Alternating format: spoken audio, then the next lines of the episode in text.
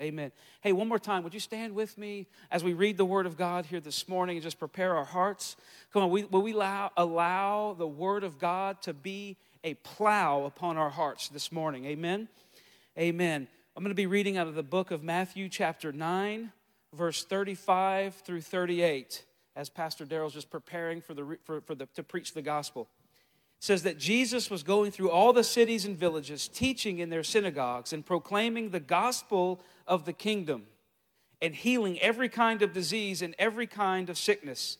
Seeing the people, he felt compassion for them because they were distressed and dispirited like sheep without a shepherd. Then he said to his disciples, The harvest is plentiful, but the workers are few. Therefore, beseech the Lord of the harvest to send out laborers unto the harvest. Before you see it, can you just take a moment and pray with me? Heavenly Father, I thank you, Lord, that you that we pray, Lord, that you send the Lord of the harvest amongst us. In Jesus' name. When everybody said amen. Can we give Pastor Daryl just welcome him to the platform this morning? Hallelujah. Brother Daryl, give him heaven, man. Just give him heaven. Amen. Amen. Amen. amen. amen. Wonderful. So good to see you this morning. I think we had a, uh, a wonderful time in the Lord, the first service. I'm looking forward to this right here. Before I get started, I think I'll do a little bit of, uh, or say a few things, uh, some of the same things I said in the first service. Uh, I think it's, it's, just for me personally. But uh, I, uh, my wife and I, the time is just fly so fast, right? And so here we are. I think we've been here uh, as members here for maybe for a year, maybe a little over a year, maybe that. But time has gone by so fast, and you don't get to shake every hand and hug every person and, uh, and get to know everyone. And then, you know, they you, you found out, oh, oh, oh, I'm on, you know, get to come on on staff and work here and, and, and work within our community and do some things. And, and just life keeps going, keeps going, keeps going.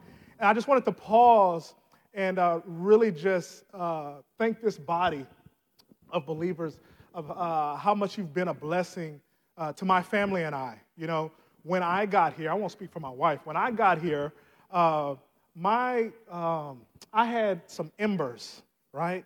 We'd gone through a lot of stuff, and and you know, many talk about how bad 2020 has been, and rightfully so. Some have lost family members and friends to COVID-19. Many people have, you know, uh, lost employment, uh, so on and so forth. And so there is definitely a reason to say, hey, 2020 has been rough. That hasn't been my experience. Mine was probably between 2017 to about uh, 2019. That was that rough portion for me. Me and my wife was just talking a couple days ago that 2020 has been a blessing for us. Um, and, and I want to remind you this morning is that we're the church. I'm talking to the church this morning. We're going to let the world be the world, and the world can talk about how bad things are, but we will not rob God of his glory. Amen? And so we will continue to give God his glory, and we shall continue to proclaim all the things, all the good things that the Lord is doing in, in the midst of turmoil, in the midst of trials, in the midst of hardship. Do not agree with the world, but tell the world what the Lord is doing for you. Can I tell you, in 2020, I got a church family. I received the church family. We were, we were, we were walking homeless Christians for almost three years. And we stumbled on this place. We didn't come here because, oh, well, let's check out First Assembly. It was like, well, we checked out everywhere else. This First Assembly is close to the house. Let's try that out. That's how we got here. And the Lord blew our mind when we came through the door. The worship, we came in, yeah, amen. We came in, and, and, and, and, and the worship team was going. I looked at Sarah, I said, Oh my goodness, okay. Dr. Lynn gets up and starts prophesying, and, and I was like, Oh my God, okay. I think probably Sister Teresa, you got, was praying in tongues and prophesying from your seat. And I looked at Sarah, I was like, My God, these people are spirit filled in here. Pastor Joe gets up and gets the word, and I was just like, I'm sealed in the blood of Jesus. I'm coming here. And so this place has become you have become our family. You are our family. And we, the road was long for us. And we had been through some hard things. And when we got here, and I'll speak for myself, when I got here, I had flickering embers. And I never, you know, coming up here and being able to preach and do the things that uh, uh, the Lord has uh, allowed Pastor Joe to allow me to do, I had laid that down. I had moved on. I didn't think that, that I thought this part, portion of my life, this chapter was closed. But the Lord had other plans. And so when I got here, not only did Pastor Joe and Shannon begin to blow on our embers, you as a church, whether you've met me, whether you shook my hand or hugged me, you are a part of this body. And this body is responsible for blowing on my flickering embers. And that thing that was flickering became a flame. And so when you see, when I get an opportunity to come up here and open up service and, and, and, things like that, I want you to know that only by the grace of God and Him using His people that have blown the wind of the Holy Spirit in my cells that I'm able to do that. So I personally want to say thank you. Thank you. Can you just give yourself a hand clap of praise? Come on. I want to thank you. Can we give God an even greater hand clap of praise? Praise God. Praise God.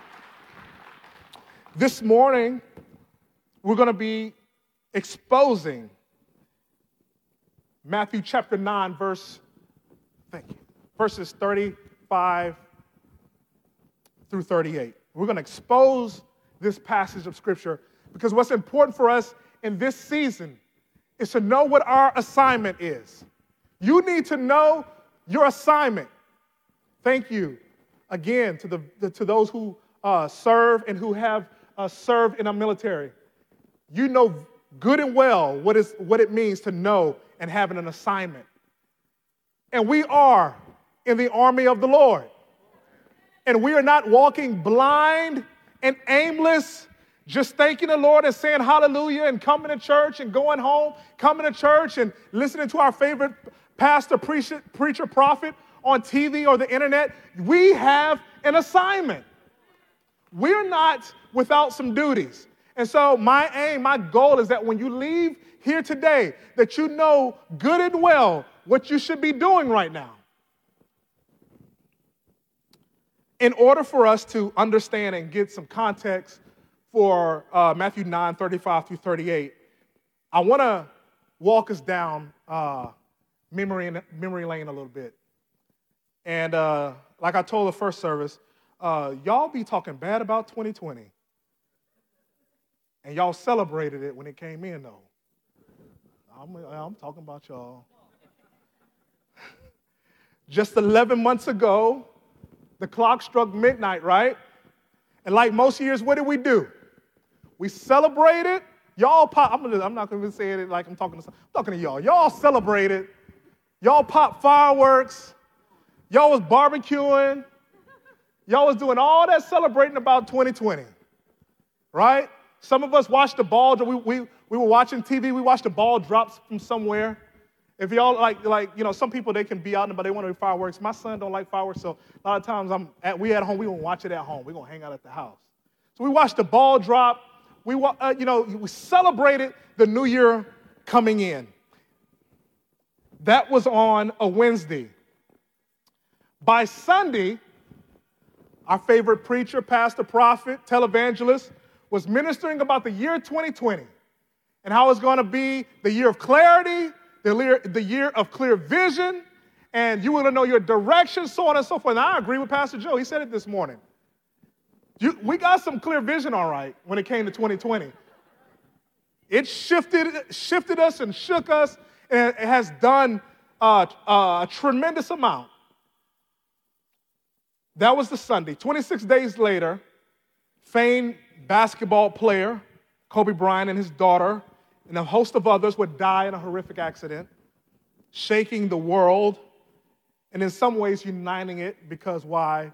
Sympathy tends to do that. In the same month, I'm just walking us down. This is what happened to us, right? We, we all walk through this, and you can add to this uh, your experiences. But in the same month, the first confirmed case of COVID 19 was reported to the CDC, thrusting our country into an unknown way of life. And by March 11th, the World Health Organization declared COVID 19 as a pandemic. Social distancing, masks, people dying alone in hospitals and nursing homes without family by their side. Funerals limited to 10 people. I see that personally as a hospice chaplain. People wanting to have funerals, having family to be there and support, but having to limit to that. And, and the 10 people, that's part of the funeral home and the pastor. So it's really maybe eight people, seven people. Restaurants at limited capacity, movie theaters shut down, air travel restrictions, schools were being closed, churches closed.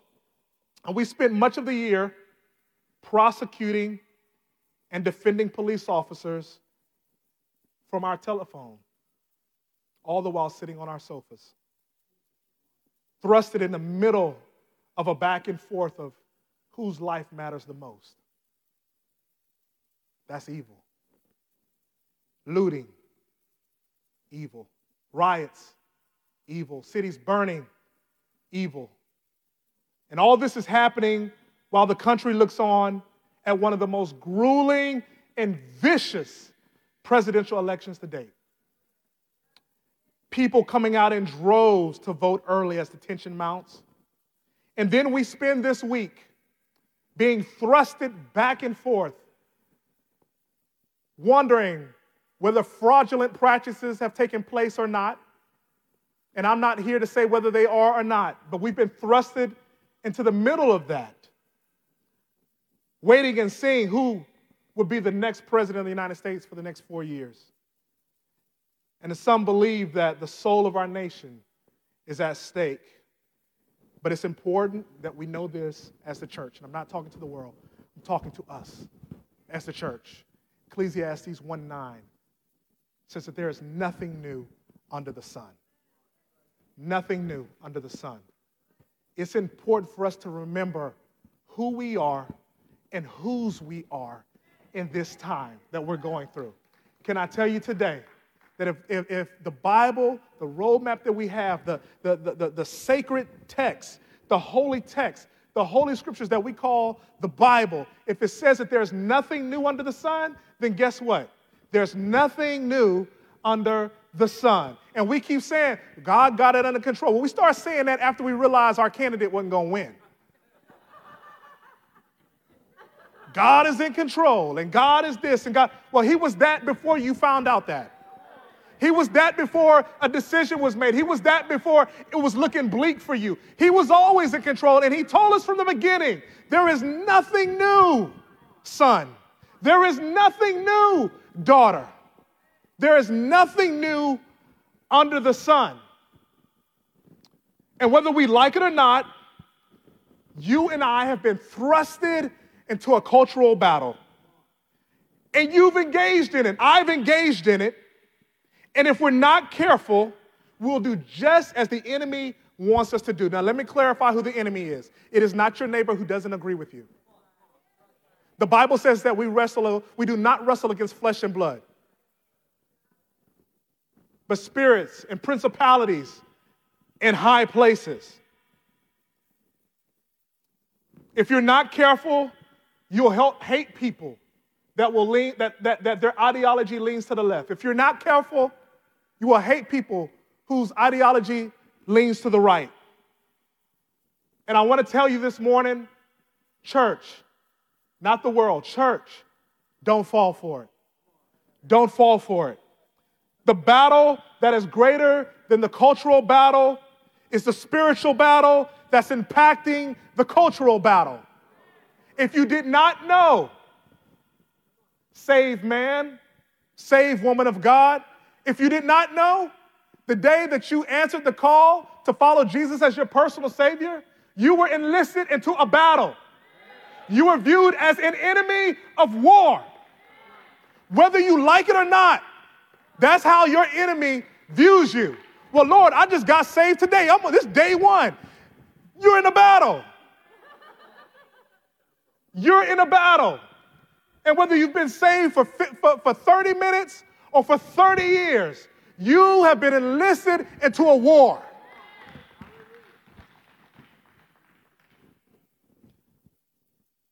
The battle that's greater than a cultural battle is a spiritual battle that's impacting the cultural battle. And today, God is asking us, the church, do you see what I see? Do you see what I see? Now let's look at the text.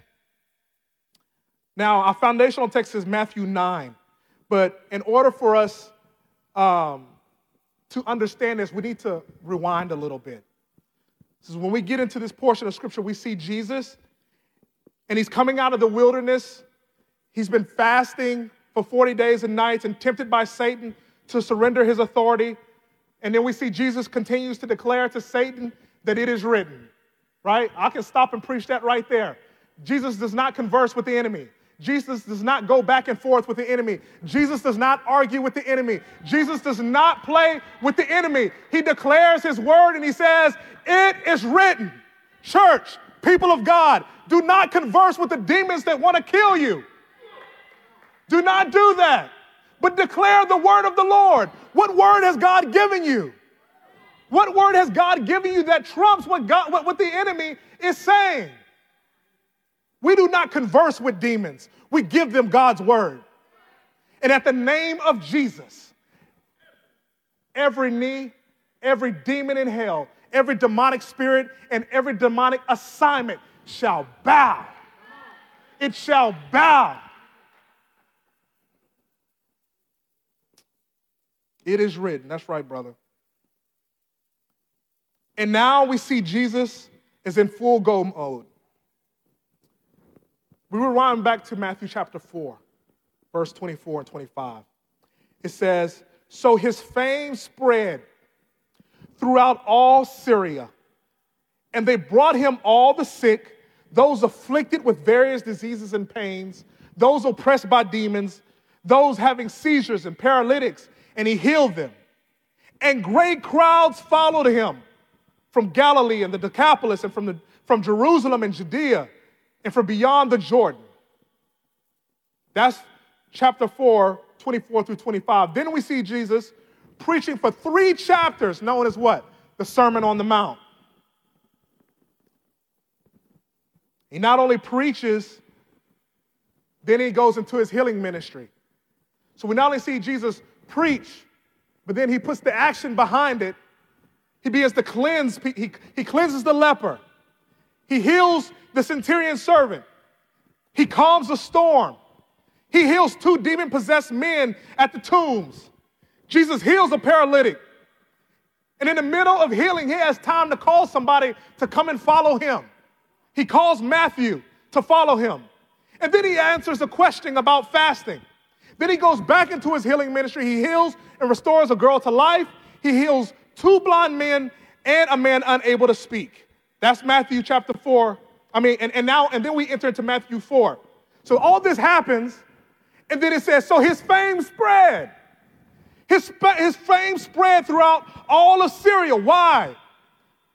Because he was healing the sick, those afflicted with various diseases and pains, those oppressed by demons, those having seizures and paralytics, and he healed them. His fame spread. Matthew chapter 9, verse 35. Now we fast forward. Matthew 9, 35.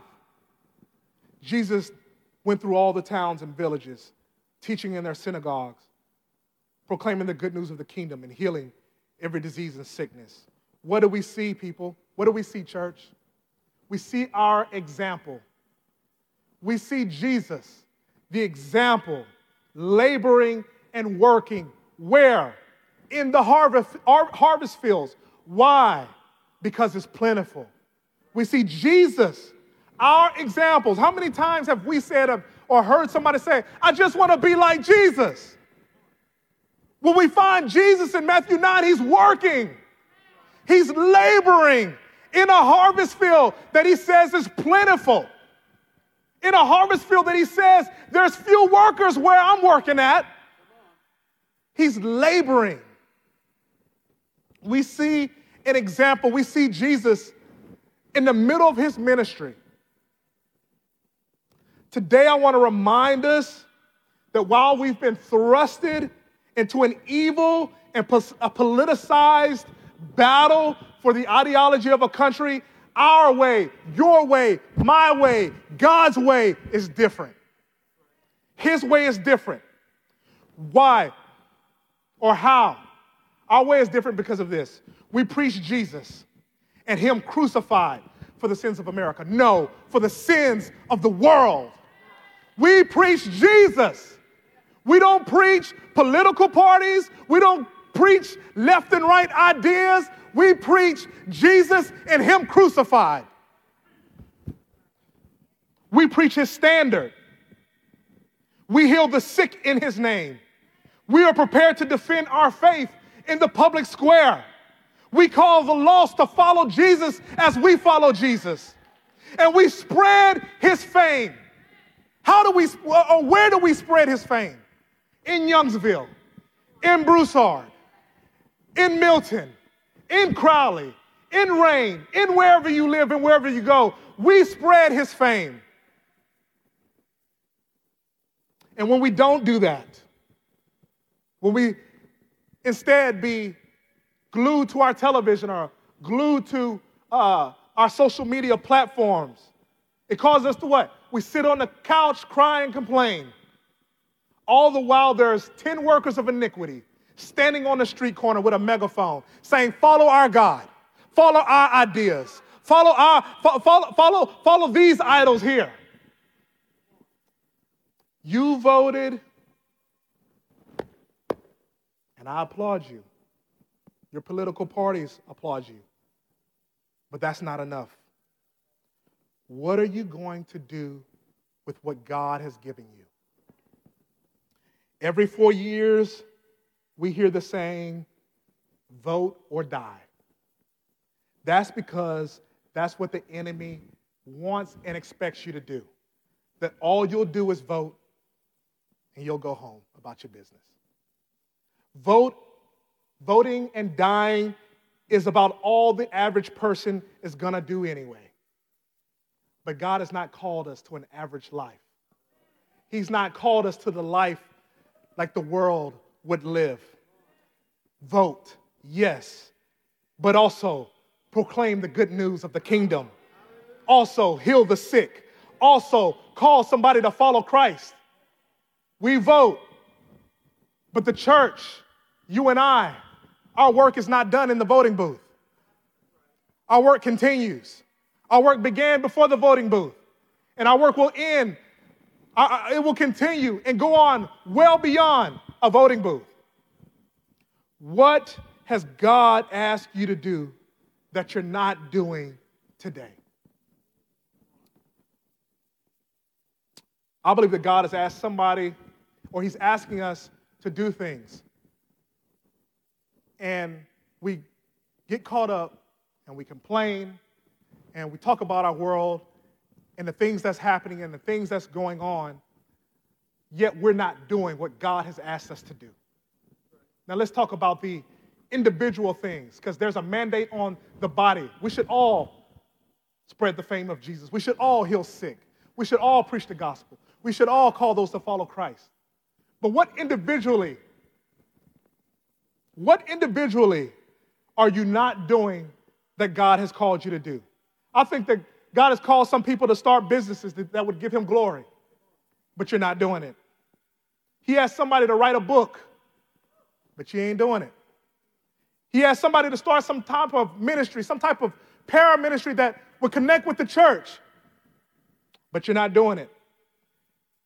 Who is he asked to, or, or, who is he calling into pastoral ministry, but you keep running? Who has he launched, who, or who is he he's asked to launch out of church, but you won't do it?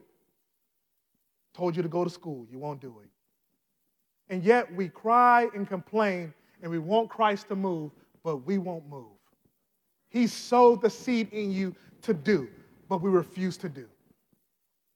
Luke chapter 10, verse 19 and 20 says, Behold, somebody say, Behold.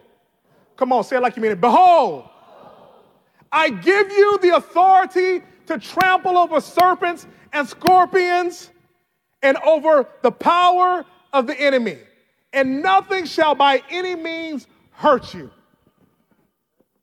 I've given you the authority So not only do I ask you to come into these fields and work and do as I do, but I give you the authority now.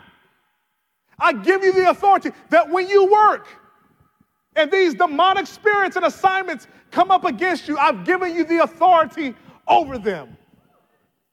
Now I can trample over demonic spirits. I can trample over the, I, I, I, I, can over, I can, I can overcome the works of the enemy because I have been given the authority. The spirit is, the spirits are subject to us. Your vote is not your only voice, and it's not your most powerful voice. Satan wants you to cast your vote and be silent while he ravages our communities. I cast my vote, I did my job. Satan over there beating up your family, killing your family, disease ravaging your family. Well, I just voted. I, I did my civil duty. This morning, I echo the words in Isaiah chapter 52, verse 1 through 2. It says, Awake, awake Put on your strength, O Zion. Put on your beautiful garments, O Jerusalem, the holy city. For the uncircumcised and the unclean shall no longer come to you. Shake yourself from the dust. Arise. Sit down, O Jerusalem. Loose yourself from the bonds of your neck, O captive daughter of Zion. Can we make it personal? Awake. Awake. Put on your strength, O first assembly. Put on your beautiful garments. Shake yourself from the dust and arise. Loose yourself and pick back up your mantle in this community. Can I tell you, when I got here, I did not know the history of this place and its effect and what it had done in the life of our community. The churches that have been launched out of this place we have the, the, the church infrastructure that we have in Lafayette because of this place. The churches that have been launched, pastors who've been launched, comes from the spirit of this house. There's a mantle here. God has placed a mantle, and what we've done in the past has been great, but God is calling us to greater. He's not called First Assembly to be the First Assembly of 20 years ago, 30 years ago, 10 years ago, five years ago. There's a mantle on this house to do what God has called that is greater than we've ever done. There's churches to be launched out of here. There's, there's healing ministries to be launched out of here. There, we got it in the, in the living room. Expect miracles. Expect miracles. There's a mantle on this house. And God is wanting to do more than we've ever done. God always does more. And we thank God for uh, our founding fathers and those who have kept passing the baton over and over again. And now Pastor Joe and Shannon, they have the baton now and they're running. And it's important that we run with our pastors and we run with the direction and the vision that God has given our pastors we shall see our community healed. We shall see our city healed. We shall oppose every work of the enemy in our community. We shall not let lay by and allow our community to be ravaged by what the world is doing, but we shall fight. Shall Lafayette, shall Youngsville be a remnant of believers that pushes back the plans of the enemy while we watch everything around us drown? we shall push back. We shall push back the plans of the enemy.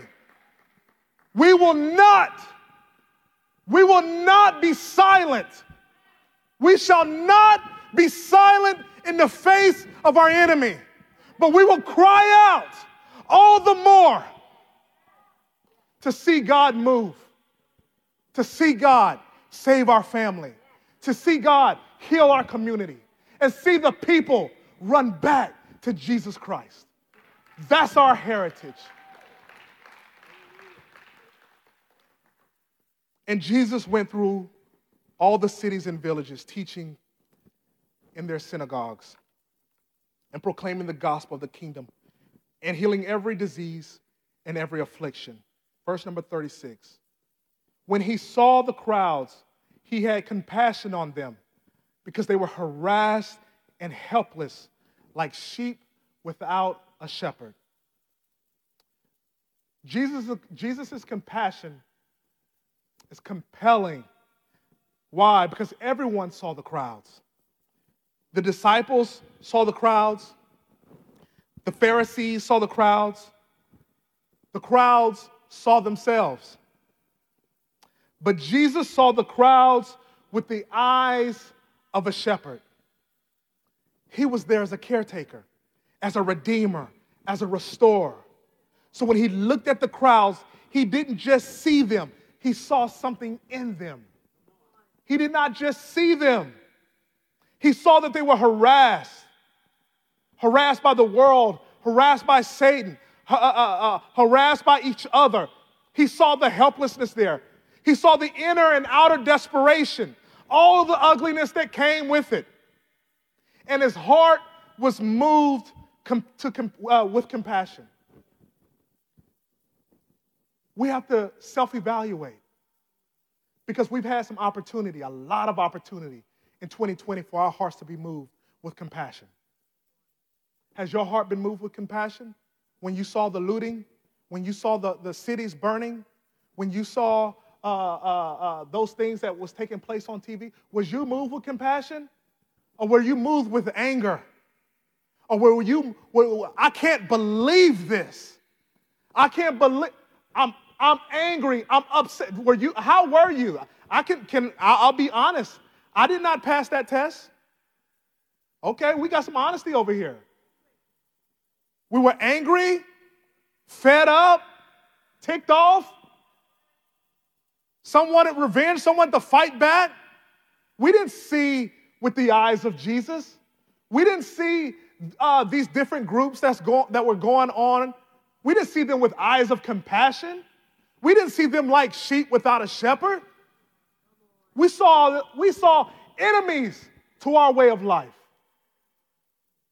And I'm calling us back to see as our Savior sees, with a heart moved with compassion. All around us are crowds of harassed and helpless people. It didn't start in 2020. People been harassed and helpless and ravaged by the enemy. What does this harassed and helpless state look like? It could be those exhausted in our medical professions, fear in our senior adult population, frustration in our education system. Maybe it's disappointment. You know, early in, in the early going, people couldn't graduate from high school. They couldn't go to, there wasn't graduations. There weren't, we were blessed to, to be able to celebrate uh, and Ross last night. I mean, last night, Friday night. But there were people who couldn't get married. Despair in business owners who lost everything within a month. Anger from those who think that another person didn't, y'all not quarantining, y'all not doing what y'all supposed to be doing. Anger at our government. Social media warriors posting explosive things that change nobody's minds. Loneliness and isolation. We saw the crowd. Jesus saw the crowd and he had compassion on them. Here's this the most amazing thing about this verse of scripture concerning the crowd is that rarely, rarely does a crowd ever appear worthy of compassion. A crowd never appears worthy of our compassion. They appear frustrating, pushy, angry, desperate, but through the eyes of Jesus, they're helpless. And Jesus doesn't want to just save our souls, He wants to give us His eyes. He wants us to see what He sees when we look at the crowds around us. We got opportunity, people. We got an opportunity to see how Jesus sees. When He saw the crowds, He had compassion on them because they were harassed and helpless like sheep without a shepherd. The word helpless in this passage literally means to be cast down, to be thrown down, to be dejected. So, how do we see the crowds? Do we see it as red or blue? Left or right, Republican or Democrat, or sheep without a shepherd. If you consider yourself Christian, you see the crowds as sheep without a shepherd. Verse 37 Then he said to his disciples, The harvest is plentiful, but the workers are few. Just a few numbers as we think about the workers are few. 80% of the church's financial resources are provided by 20% of its members. 15% of a church church's members are active leaders in 85% of the church's ministries. Average church attendances is usually about 40% of a membership. 65% of Americans claim religious affiliation, but only 85% of the population is unchurched, and some who are referred to as the church, which is once active but grew delusion or burned out. The point of these numbers is that the harvest is plentiful. And what are we going to do about it? The language of harvest in this passage indicates that something long ago was prepared and has come to fruition.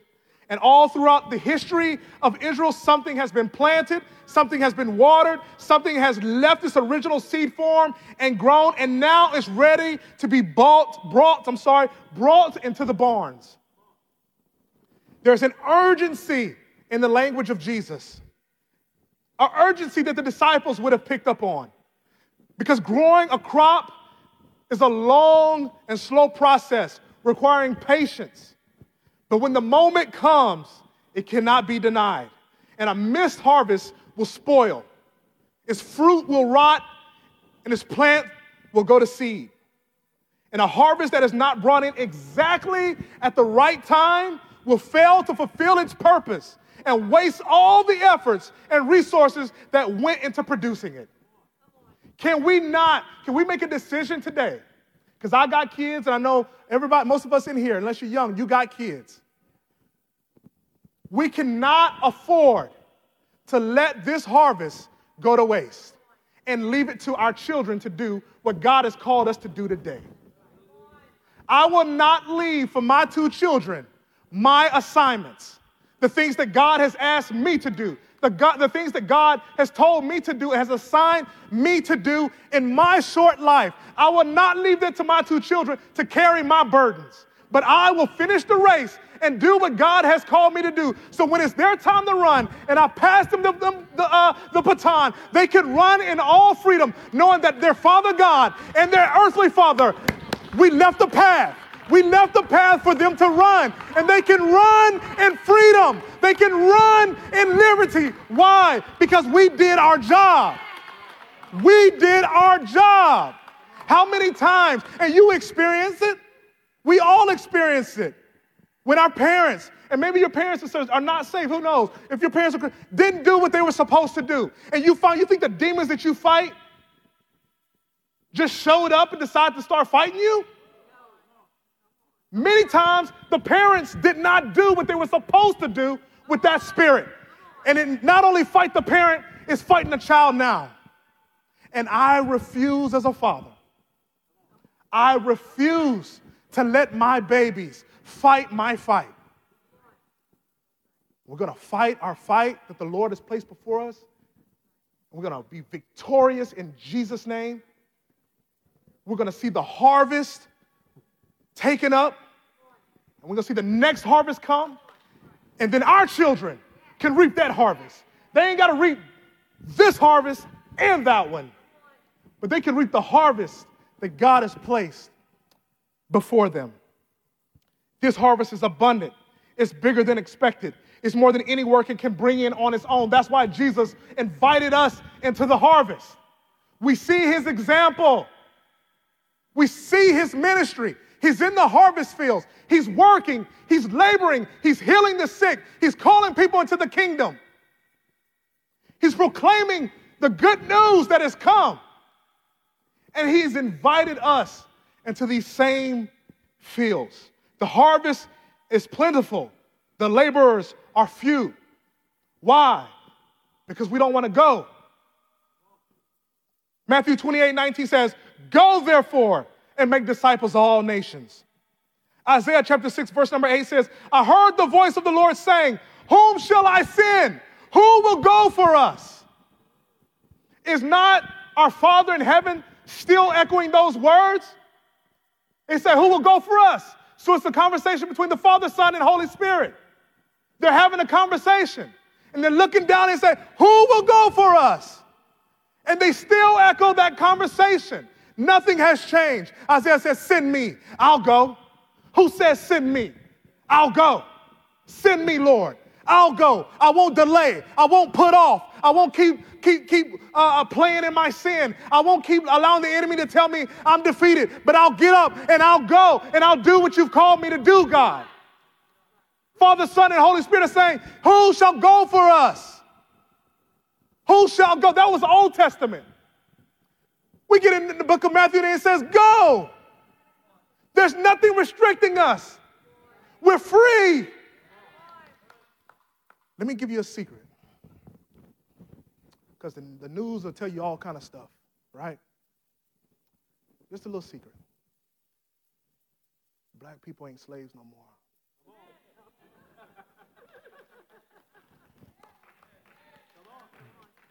Don't let people tell you or oppress you when Jesus has freed you. I thank God for uh, all the work that has been done emancipation, proclamation, all those things. We need those things. But can I tell you who freed me before that? Jesus Christ freed me. A paper didn't free me. Jesus freed me. He came that I may have life and have it more abundantly.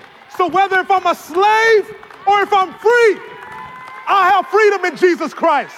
That nothing shall keep me bound, nothing shall keep me locked. I can be in prison. We saw Paul, Paul, the Apostle Paul, locked up in prison, yet he was free. Who can free you but the blood of Jesus? We are free. There is nothing restricting us we can do as God has called us to do. Don't let the media lie to you and make you think that people are oppressed and they're not making, they can't do anything. I refuse to bow to the words of man, the words of Baal, who the Lord, who the Son has set free is what? He's free indeed. He's free indeed. Free indeed. They're not going to like me for that but y'all love me. Can I say that? I think we, are talking about that in chapel, Pastor Joe. That uh, we're not here, uh, contrary to pop- popular belief. The church is not here to please the world. We're not here to come in agreement with the world. Guess what? The world should hate you, and if it doesn't, you believe in the wrong gospel. The world should hate us. We don't need the world to like us. You can call us bigots. You can call us whatever you want, but we shall declare the word of the Lord. And if you don't like it, then you ain't got a problem with me. You got a problem with him. Because all we're doing is we're repeating what we see and what we hear. So if you they don't like, guess what Jesus said? If they hated you, if they hate you, they hated me first. We shall continue to proclaim the name of the Lord. And who don't like it, so what?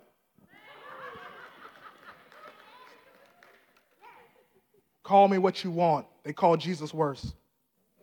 Do what you want to do with me. They did worse to Jesus. Send me, I'll go.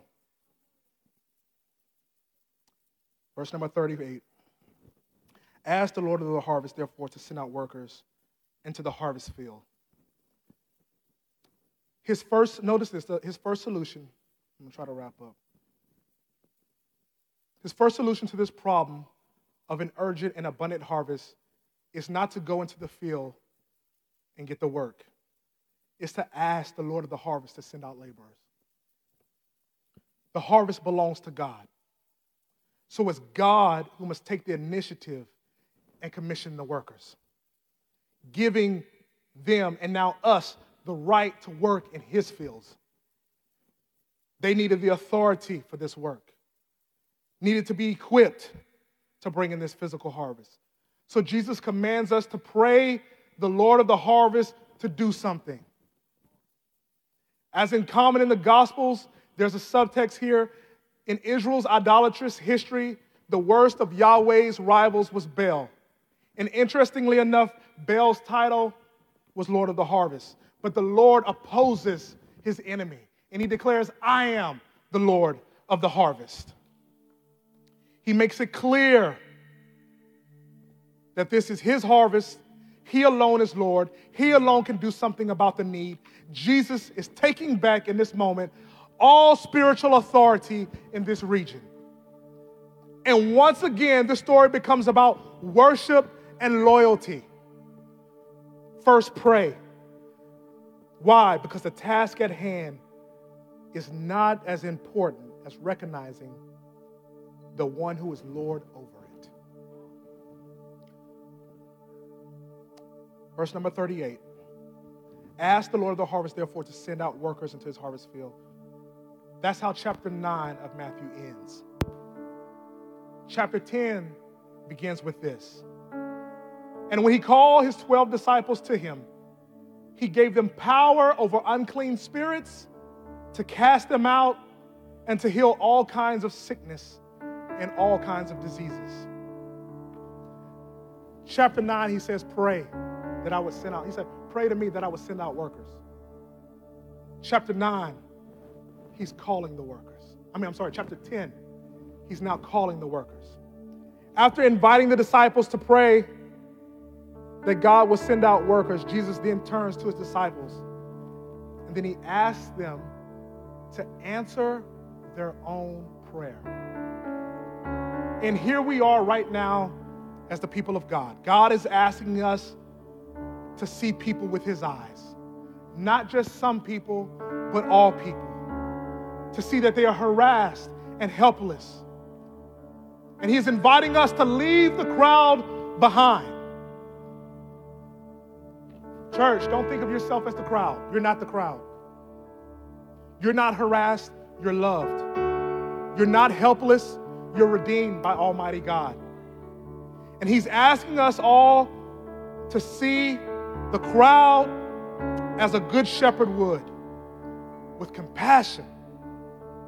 He invites us to pray that God would intervene. We pray that God would intervene. God, right now, in the name of Jesus, intervene and send help, God. God, right now, in the name of Jesus, send the laborers, God. The harvest is plentiful right now, God. Send the laborers.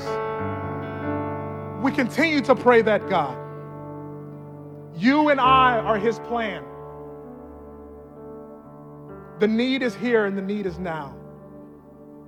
And whether it be economic depression, worldwide famine, or tyrannical governments, we know this.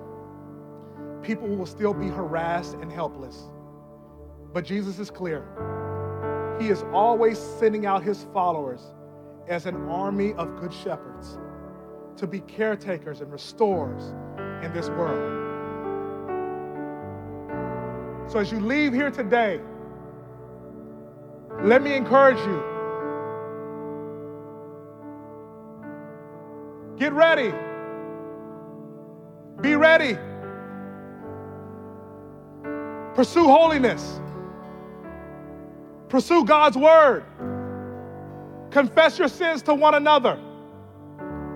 Let's deal with our dysfunctions. Let's strategize and plan. Let's forgive those we are angry with. Let's continue to educate ourselves on what's happening around us. And let's turn off the media's rhetoric and on both sides.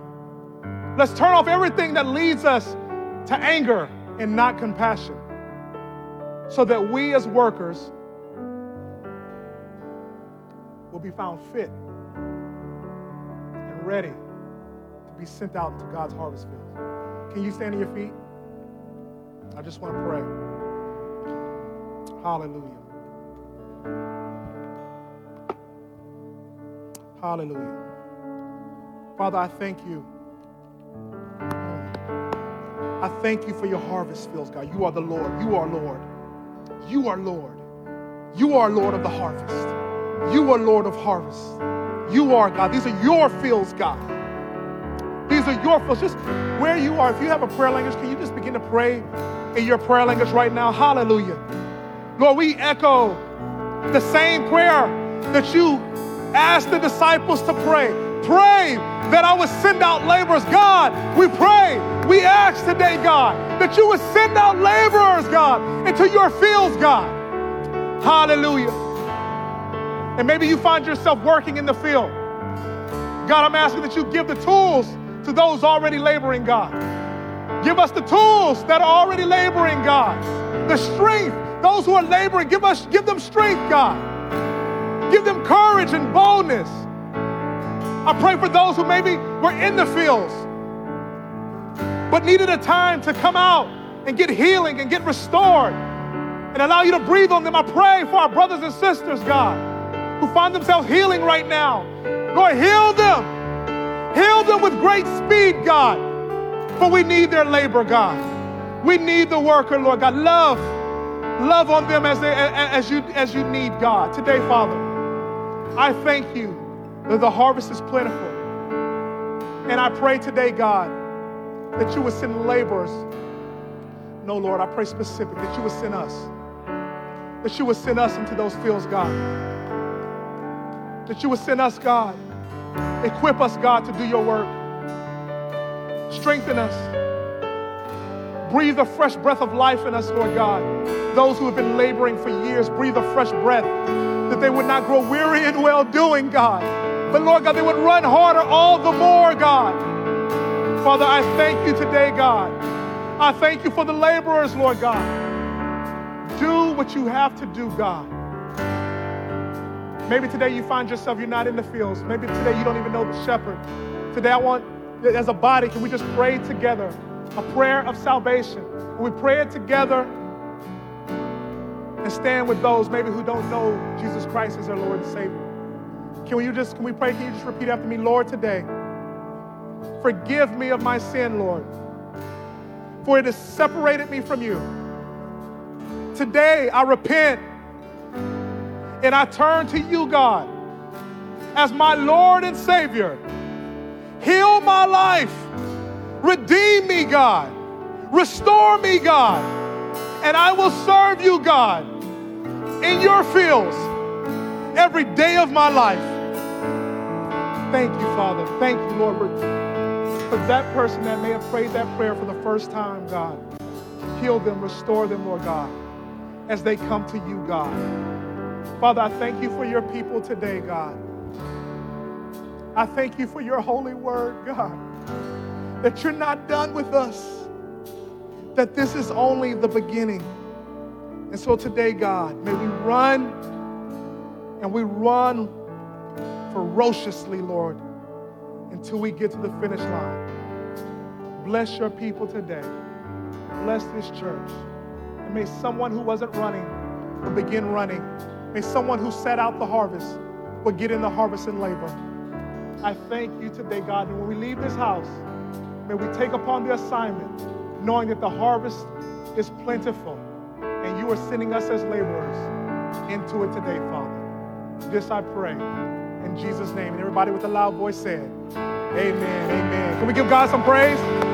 Come on, can we give God some real praise? Come on. Before you leave, we're going to sing this song together before you leave. But I want to give you an opportunity. No matter where you are, no matter where you come from, no matter what you've been through, we just want to pray for you. Maybe that's you. Maybe you haven't been in the fields laboring. Maybe you've been fighting God. Maybe you've been resisting the plan of God over your life and you don't see yourself in the field. This morning, I want to pray for you. Myself or Pastor Joe and Shannon, they want to pray. We want to pray for you this morning that whatever God needs to do to activate you and get you into the harvest field, that you would come. A few people can't do it. But as a church, what can we not do? What can we not do? So if you need prayer, like prayer, for us to come in agreement, for God to use you, do whatever He wants to do in your life, come see us. Let us pray for you today. Amen. Let's sing this song and know that we love you. May God's blessings chase you, chase you down, and may you walk in victory as the conqueror you are this week. In Jesus' name. Everybody said, Amen, amen, amen.